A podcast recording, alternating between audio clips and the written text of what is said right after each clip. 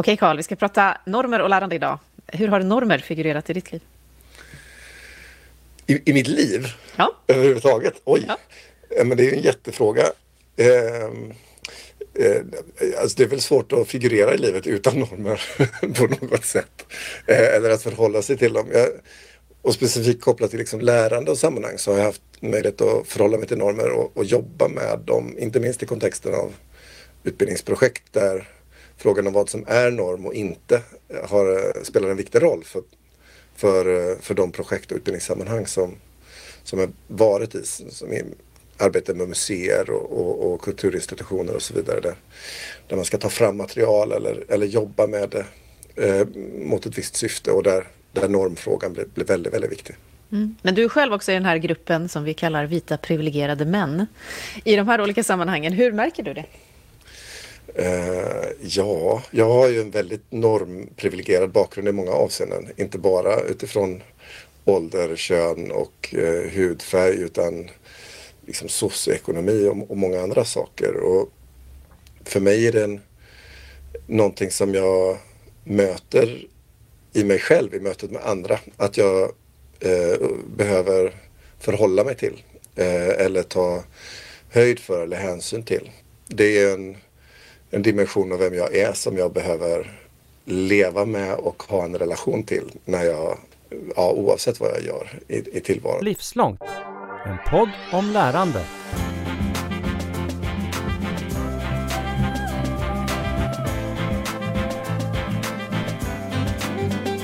Jag märker också av ur lite olika aspekter, både med annat kön än du, men också med en bakgrund som i alla fall på 70-talet inte var precis folkhemsaktig. Och sen har jag jobbat i en del kontexter utifrån rätt snäva normer kan man väl säga. Så frågan är vad det här gör med just vårt förhållningssätt och utforskande och lärande. Det tänkte jag vi skulle prata om idag. Så välkommen till Carl Heath och mig Katarina Pietschak, Pernilla Alexandersson från Adgender. Hej! Hej, tack så jättemycket. Kul att du är med oss. Kan vi börja med att du själv får beskriva vem är du? Och kanske ditt förhållningssätt till normer. Ja, jag är ju entreprenör eh, i själ och hjärta och hamnat inom just mitt område som jag brunnit för sedan jag var liten. Och det är ju inkluderingsfrågor eller hur vi lever tillsammans, normer, alltså de oskrivna reglerna. Eh, och främst då jämställdhet som eh, är då mellan kvinnor och män eller liksom könsperspektivet på det här som jag tycker alltid har varit superspännande. Och när jag berättar om just hur jag hamnade som entreprenör inom de här frågorna som ändå är ganska ovanligt. Jag är lite av en sån, jag brukar säga att jag är en enhörning men inte ekonomiskt men det är inte så många som är entreprenör inom de här frågorna. Eh, då brukar jag säga att jag är marknadsfeminist och då kan det vara så att folk inte vill lyssna vidare men då uppmuntrar jag folk att verkligen lyssna vidare som bara tänker vad är det för någonting? Fem, var, varför? Feminism hör man inte så ofta nu för tiden och, och marknadsfeminism visste jag inte att jag blev förrän man började forska på mig lite grann. och bara, men du är ju en sån där typisk. Men det är tydligen en, en feminist som har aktivt valt att gå via eh, liksom marknaden. Att man liksom, ja men om jag blir entreprenör så kan jag förändra eh, liksom samhället och näringslivet med den kraften som finns i entreprenörskap och innovation men med liksom ett feministiskt perspektiv eller ett genusperspektiv eller ett jämställdhetsperspektiv eller vad man nu liksom vill kalla det för. Så 2008 grundade jag mitt bolag Agender och då var det väl i stort sett jag och kanske två andra i Sverige som jobbade entreprenöriellt med sådana här frågor. Och då är ju en av dina käpphästar eh, att jämställdhet är lönsamt. Att, det, att man går via marknaden som du säger. Hur, hur ser du att det är så när du nu har jobbat med det här i ditt bolag sedan 2008? Ja, alltså jag, jag tycker att jag var genusvetare först och sen läste jag företagsekonomi och så när jag grundade för att jag tycker det är så, så spännande med näringsliv och eh, lönsamhet och så. Så att för mig är det så här, att säga så här, vad är det som är lönsamt? Det är som att säga så här, ja men vad är jämställdhet? Alltså det är jättekomplext. Men jag har ju valt att gå igenom affärsmodeller, alltså att man tänker att Eh, det finns ju så mycket forskning och så mycket praxis runt hur man bygger en bra affärsmodell och de här ändras ju liksom i vårt samhälle som går till mer hållbara affärsmodeller. Men överlag, alltså värdeerbjudande, intäkter och, och utgifter. Och i jämställdhetsperspektivet så finns det jättemycket effektivitetsförbättringar att göra på exempelvis då utgifter, att man blir mer effektiv på rekrytering eller att man eh, tar hand om sina medarbetare som är både kvinnor och män på ett bättre sätt. Eh, eh, att man, kom, att man tar vara på idéer och så. Och samma sak med utgifter och, och intäkter. Så, liksom, så finns det ju en balans däremellan där värdeerbjudandet finns. Eh, och värdeerbjudandet är ju idag Alltså där, där ändras ju samhället, sådana som jag. och på 80-talet, vi är ju, blir ju mer och mer liksom aktiva och jag tror många av, av, oss och även de som är yngre än mig är väldigt fokuserade på att värdeerbjudandet behöver vara också eh, medvetet, samhällsorienterat och så. Och där kommer ju också de här frågorna in. att ja, men Vad är det vi erbjuder till våra kunder och våra medarbetare och vår, våra marknader och sådär. Har vi liksom ett genomtänkt arbetssätt när det kommer till normer, jämställdhet, inkludering eller är vi bara, är vi bara liksom ute för att tjäna pengar och då kanske man inte vinner i eh, ja, tävlingen helt enkelt med andra. Alltså jag är ju genusvetare, alltså jag har fil, kand. i det och, och, och, började ju tänka på de här frågorna när jag var liten som sagt. Alltid varit superintresserad av hur vi lever och varför kan vi inte leva mer jämställt eller mer jämlikt. Liksom det, ja, jag läste liksom böcker om de första städerna när jag var flicka och bara så här, gud vad spännande. Eh, så att för mig, alltså att vara genusvetare var, var ju för mig ett sätt att förstå hur fungerar det då? Hur formar vi våra föreställningar om normer kring hur man ska vara som tjej och kille och kvinna och man men också liksom andra. Eh, så att egentligen var väl liksom min drivkraft att när jag lärde mig mycket om de här frågorna eh, så blev jag lite så fascinerad över varför tänker man inte mer på det här i näringslivet eller i eh, arbetslivet överlag? Varför använder man inte den kunskapen som finns? Eh, och det var väl en sån sak som jag upplevde när jag var i ideell sektor. Då hade man en ganska stor kunskap inom de här frågorna ofta. Många var så här pålästa och väldigt så här, um, Eh, ja men så här är genus och bla bla bla. Liksom så. Men det som jag tyckte var spännande och varför jag också liksom gick in i det entreprenöriella var att när jag ofta träffade entreprenörer så upplevde jag att, var, att man var väldigt driven och man var väldigt så här Åh jag vill göra det här och det var väldigt högt tempo. Det blev jag väldigt tilltalad av. Eh, men, men där upplevde jag att när jag gick från ideell sektor och kanske mer offentlig sektor till näringslivet att jag bar med mig väldigt mycket fördomar som jag hade lärt mig. Alltså ja, men i näringslivet tänker man bara med plånboken, liksom, det finns inget hjärta. Eh, det var ju sådana normer som jag hade med mig. Eh, men jag upplevde ju väldigt snabbt att det var ju felaktig bild av entreprenörer och näringslivet, vilket jag tyckte var väldigt spännande. Så jag fick ju liksom utmana mina egna föreställningar och liksom stereotypa normer. Eh, och idag så brinner jag ju väldigt mycket för att prata med offentlig sektor och, och ideell sektor som kanske är drivna inom jämställdhetsfrågor. Att säga så här, ja men i näringslivet så är det ju faktiskt så att det finns ju lika många människor som tänker med, med hjärtat, kanske, kanske fler människor som tänker med hjärtat i näringslivet än vad man eh, kanske tror. Och det kan jag liksom se som exempel att ibland formar eh, Eh, man böcker handledningar eller utbildningar mot näringslivet inom de här frågorna som att det är plånboksrelaterat. Att många frågar kan inte du komma och berätta varför det är lönsamt? Eh, och det tycker jag förstärker en stereotyp bild av entreprenören som att man drivs av lönsamhet. Det är ju självklart någonting som man drivs av för att, för att resurser leder ju till nya eh, investeringar och, och, liknande. Men, men jag upplever ju att eh, de flesta entreprenörer som jag nätverkar med idag de drivs ju av att man vill göra samhället, världen bättre eller att man har en väldigt bra idé som man vill ska nå ut till fler. Och då har ju du kan man säga gått in i, ja men det är ju en lärandebransch. Du jobbar ja. ju med lärande kring de här frågorna och du föreläser och skapar utbildningar och inspirerar på många olika sätt då, men också utbildar verkligen kring inkludering ja. på de här frågorna. Så. Eh, och då, samtidigt så eh, i vissa kontexter, som jag sa själv inledningsvis, så upplever i alla fall jag fortfarande att jämställdhet, inkludering, normkritiskt tänkande och så fortfarande just betraktas som någon slags add-on. Mm. Add-gender, hur, hur liksom mottas ni idag? Efter alla de här åren? Och hur mycket är det add-on fortfarande, upplever du? Ja, precis. Nej, men det är ju väldigt mycket add-on. Det är många så här projekt och så där, där vi får komma in lite så här vid sidan av trots horisontella kriterier och krav och det är hållbarhets eh, och jämställdhet är ju en jättestor del av hållbarhet. Um, både i Agenda 2030-målen men också överlag normförändringar i liksom arbetssättet som vi måste jobba med för att få till en mer liksom jämlik och hållbar värld. Eh, så att vi, vi utbildar och vi försöker ta oss in på olika platser men absolut ofta så integreras vi inte utan läggs på lite sådär. Jag kan tycka inom miljöfrågor så kan jag bli lite avundsjuk ibland. Liksom att man är på en mässa så står man där med sina jämställdhetserbjudande och lär er mer om så här, genusperspektivet för att göra ännu bättre liksom, tekniska utvecklingar eller AI eller vad som helst. Och så kommer ingen till vårt bord. och sen så står alla liksom runt typ en cool drönare och bara wow, wow, det här är framtiden, det här är hållbarhet.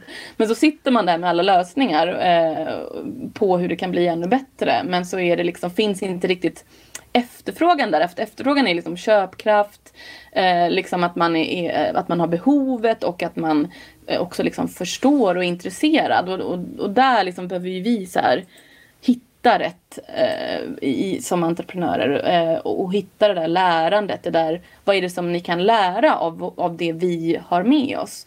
Eh, och det är ju svårt såklart, men, men roligt. Ja, för det är ju en sån fråga som, jag vet inte, Carl, du måste ju också kommit i kontakt med just techbranschens syn och verkande inom jämställdhetsfrågor. AI programmeras av vem och så vidare. Jag vet inte, vad, vad tänker du om det, Carl?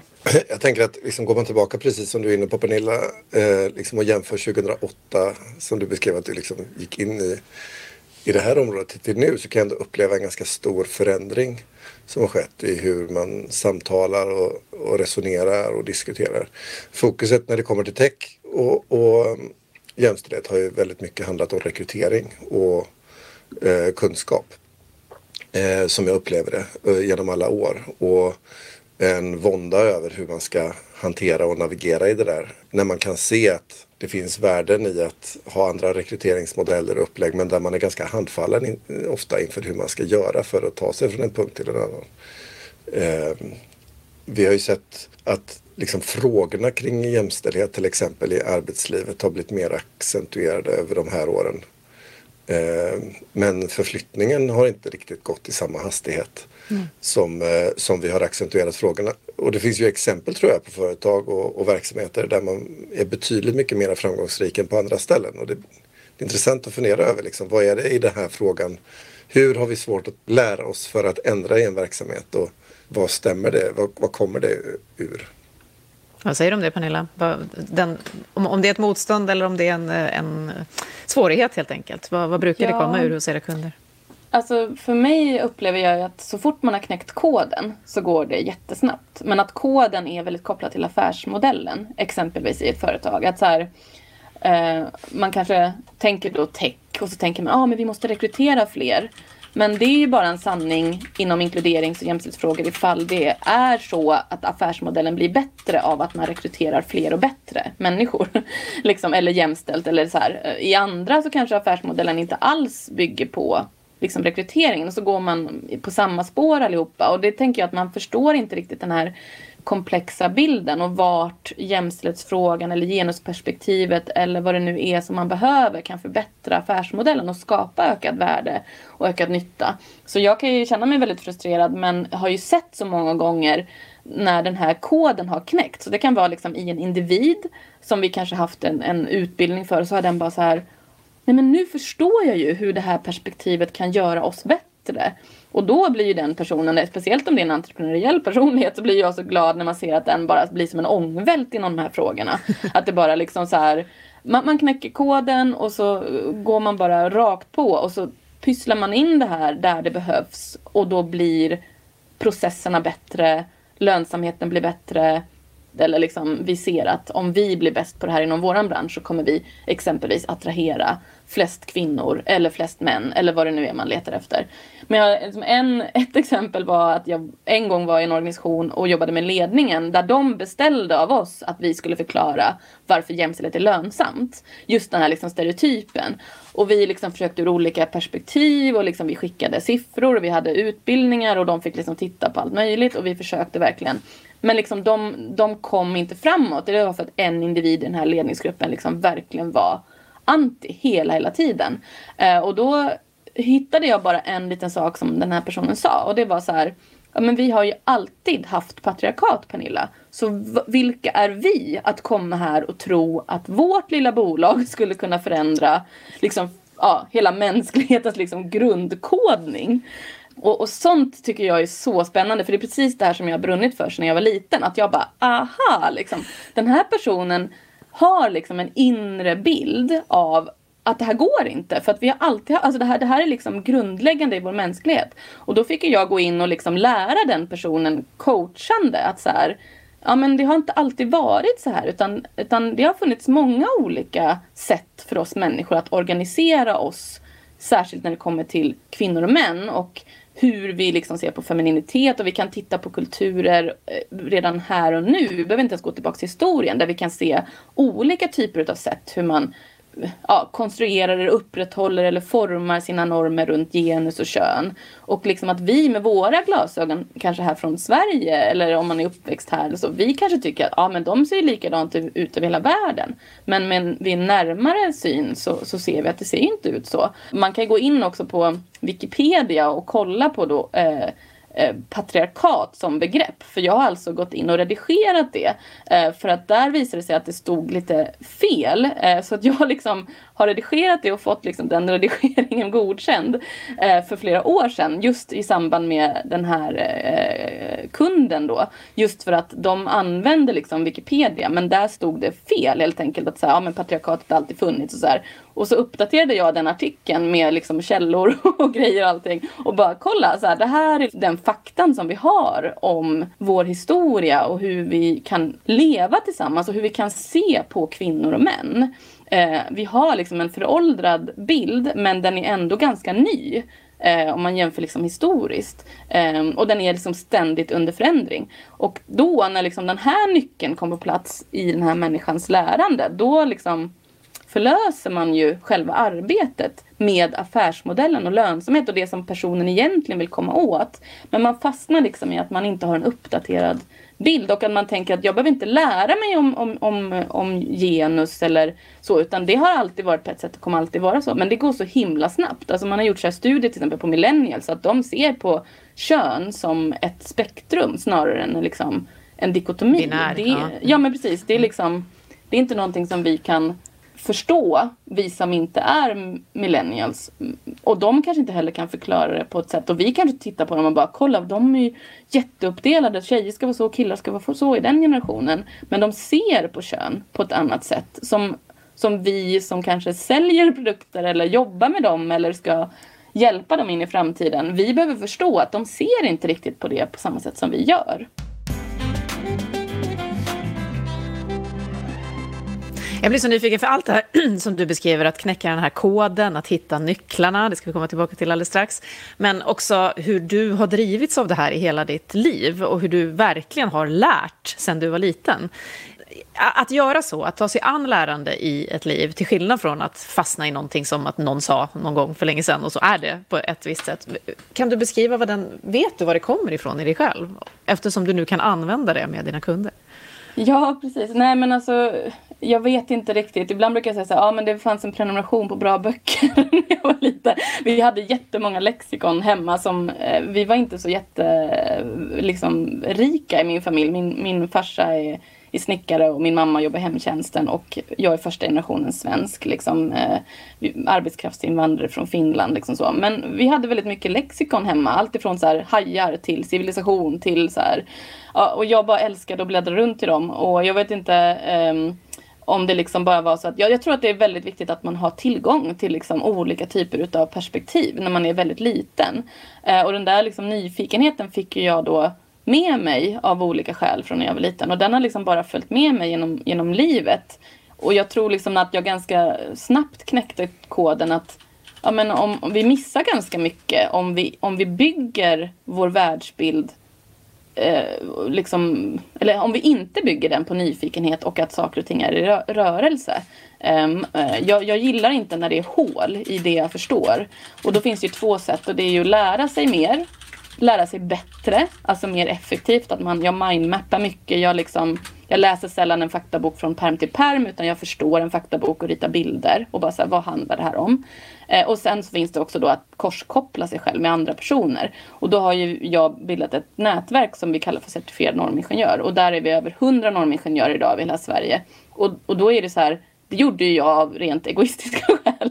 För att då kan jag, jag, kan, jag, vet, hund, jag vet vad 114 normingenjörer vet. Um, um, och jag lär av dem hela, hela tiden. Jag skulle aldrig vara på den position jag var idag om jag inte hade haft den syn på lärande. Att det inte bara är min hjärna som ska fatta saker utan den ska fatta bättre, den ska vara nyfiken och jag behöver sätta ihop den med massa andra människor som har samma eller likvärdiga drivkrafter, alltså missionsorienterat.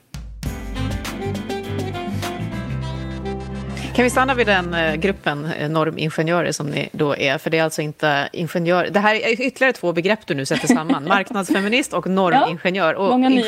Ingenjör är alltså ingen skyddad titel, utan du har valt det här. Eh, berätta varför och vad det innebär. Ja, men vi, vi eh, hade ju ett val som entreprenörer när diskrimineringslagstiftningen slogs ihop. Alltså förut var det mer uppdelat. Så här, jämställdhet, kön var liksom en myndighet, alltså så lag och myndighet. Och sen slogs allt ihop. Och man började också prata mer om mångfald i, i näringslivet i Sverige och, och arbetslivet för den delen och mindre kanske om jämställdhet och liksom andra delar som var väldigt separerat.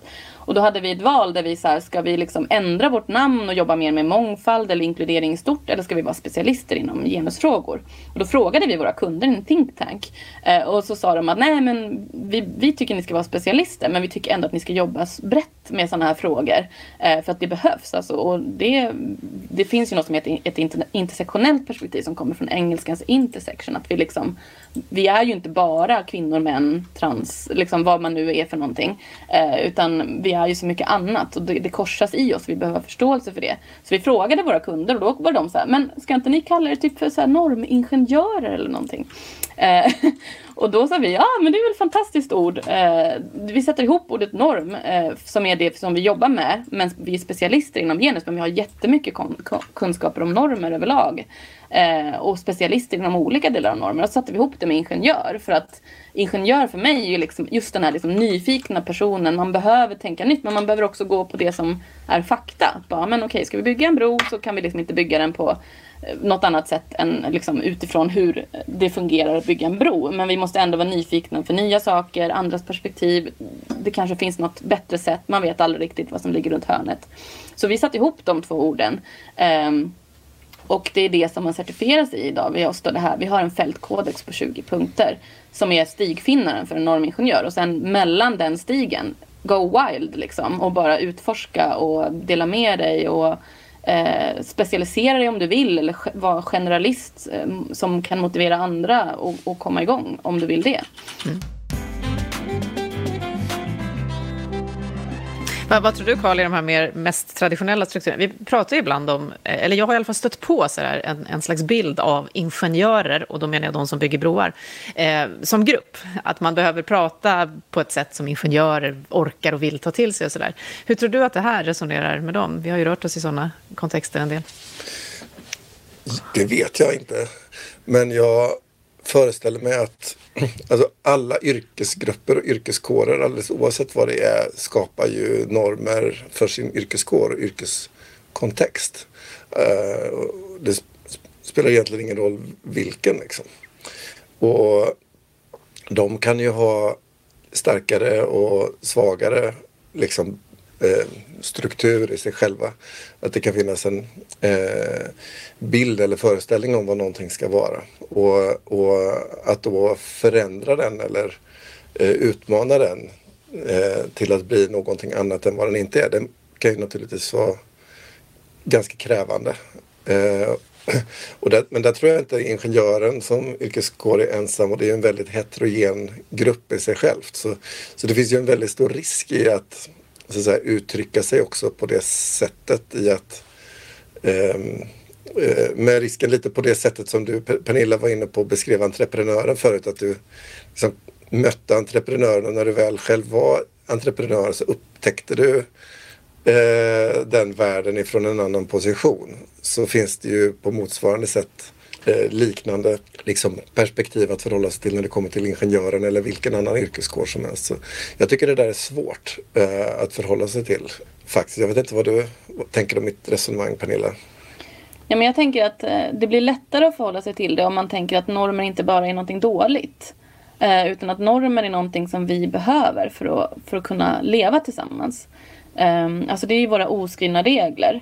Så att jag tänker så här att Eh, jag pratar väldigt mycket ofta om entreprenören som någonting positivt och någonting som jag liksom har upptäckt och hur jag, eh, alltså den, den, optimistiska delen av entreprenören. Vilket blir ju såklart att man befäster vissa normer. Men normer, de måste vi befästa för att vi behöver dem. Annars liksom bara svävar vi runt i ett vakuum. Och samma sak då med ingenjören så har vi valt att befästa eh, ingenjören med våran titel som liksom en nyfiken person som gärna lär nytt och är nyfiken och bygger saker på ett bra sätt. På ett bättre sätt med sin kunskap. Så att Alltså det, jag tror liksom att ofta så blir man så här, ah, men någon säger att ah, man ska bort mellan normer eller så här, det är då. Nej men absolut inte. Utan det märkte vi också i liksom coronapandemin, hur snabbt normer kan förändras. Normer kring hur vi hälsar eller hur vi umgås. Vi är väldigt flexibla som människor. Eh, vi tror ofta att äh, men det är så svårt för oss att förändras. Det är inte så svårt för oss att förändra. Vi gillar bara inte det för det tar energi. Men när vi väl har gjort det så kan det gå två veckor och så kommer vi inte ens ihåg hur det var innan. Liksom. Vi är jätteflexibla. Så att därför, behöv, därför måste vi liksom en normingenjör, vi har en fältkodex som handlar om berättelser är fönster mot verkligheten, liksom sprid de goda. Eh, så att jag pratar ju ofta väldigt liksom optimistiskt om eh, roller, sammanhang, normer. För att det är ett sätt för mig att omforma normer till mer inkluderande, optimistiska och liksom nyfikna roller och individer och identiteter. Och apropå det då så ska du få avsluta med, för jag vet att du har fem nycklar till inkludering. Och när folk ska försöka omfamna någonting komplext så älskar man ju listor. Mm. så jag tänker mig att det är därför du har gjort fem nycklar också. Men kan du skicka med lite kort bara vad, vad de här fem nycklarna är och hur man kan tänka kring dem? Ja, alltså just det här med, med som jag sa, att liksom man behöver hitta liksom koden, knäcka koden. Och då har jag tagit fram fem nycklar för hur man kan verka då för mer inkluderande normer. Eh, och den första koden eh, är liksom de tre första nycklarna. Och det är ju liksom hjärna, hjärta, hand. Eh, och det är väl lite det vi har pratat om, att man behöver ha med sig fakta kring de här frågorna, runt inkluderingsfrågor. Man behöver veta den senaste statistiken eh, och man behöver hålla, hålla sig lite uppdaterad. Och kan man själv inte hålla sig uppdaterad så behöver man be någon annan. Eh, men i hjärnan ingår ju också en, en del att man måste också förstå hur vi kognitivt fungerar som människor. Att vi är begränsade som individer. Eh, vi har vår inre värld och så fungerar vi kognitivt. Så det finns liksom i hjärnan. Och i hjärtat så finns ju då det här liksom att man verkligen behöver brinna för de här frågorna. Och det är bara någonting man behöver bestämma sig för. Eh, och, och försöka att inte hitta allt dåligt i allt. Jag tyckte inte om den där genusvetarens föreläsning. Jag tyckte bara, liksom, kan man på något vis hitta positivt? Eh, och bara bestämma sig. Och i, i handen så ligger då görandet, alltså den förlängda delen från hjärnan och hjärtat, att man faktiskt förändrar och gör saker. Eh, att man aktivt säger nej eller ja till olika situationer och stöttar folk och så. Så de, de tre nycklarna liksom hänger ihop. Eh, som den första delen. Och sen de två sista, så den fjärde nyckeln som jag brukar lyfta fram är ju liksom handlingskraft. Att ge andra människor handlingskraft och utrymme genom den makten man har. Att så här, vad, vilka forum och vilka platser kan jag bjuda in andra människors perspektiv och hur kan jag liksom också använda min egen handlingskraft för att ge andra handlingskraft.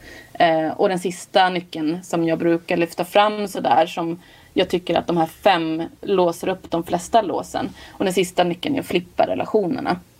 Att liksom tänka lite som det här jag sa om nätverkstänket. Att så här, jag är en viktig människa i mitt liv men kanske i mitt nätverk eh, någonting som är minst lika viktigt. Och liksom, kan de svara på frågor? Måste jag verkligen svara på allt? Kan jag fråga dem? Kan jag, eh, och samma sak då om man eh, har en medborgardialog eller man jobbar med sina kunder. Ja, men kan man flippa att det är de som ska utveckla tjänsten eller produkter? Kan vi bara vända på saker? Kan vi fråga människor som vi aldrig skulle ha frågat? Eh, att, att helt enkelt vända lite upp och ner på det där. Och det handlar ganska mycket om att få en mångbottnad bild av eh, den komplexa värld som vi lever i. Då behöver vi fråga på nya sätt och på andra människor än de vi traditionellt vänder oss till. Mm. Ja, det där är ju någonting vi alltid får utmana i alla sammanhang, också i, i rekrytering som du var inne på Karl, och i massa olika sammanhang. Att inte bara ta in de som är precis likadana som oss själva i perspektiven.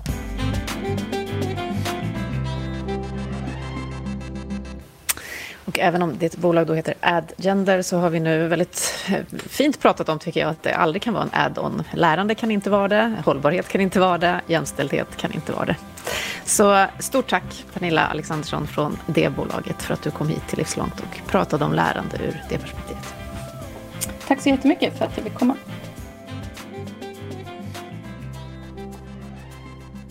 Du har just hört Livslångt, en podd från RISE om allt det där man lär sig i livet. Vi hörs om en vecka igen.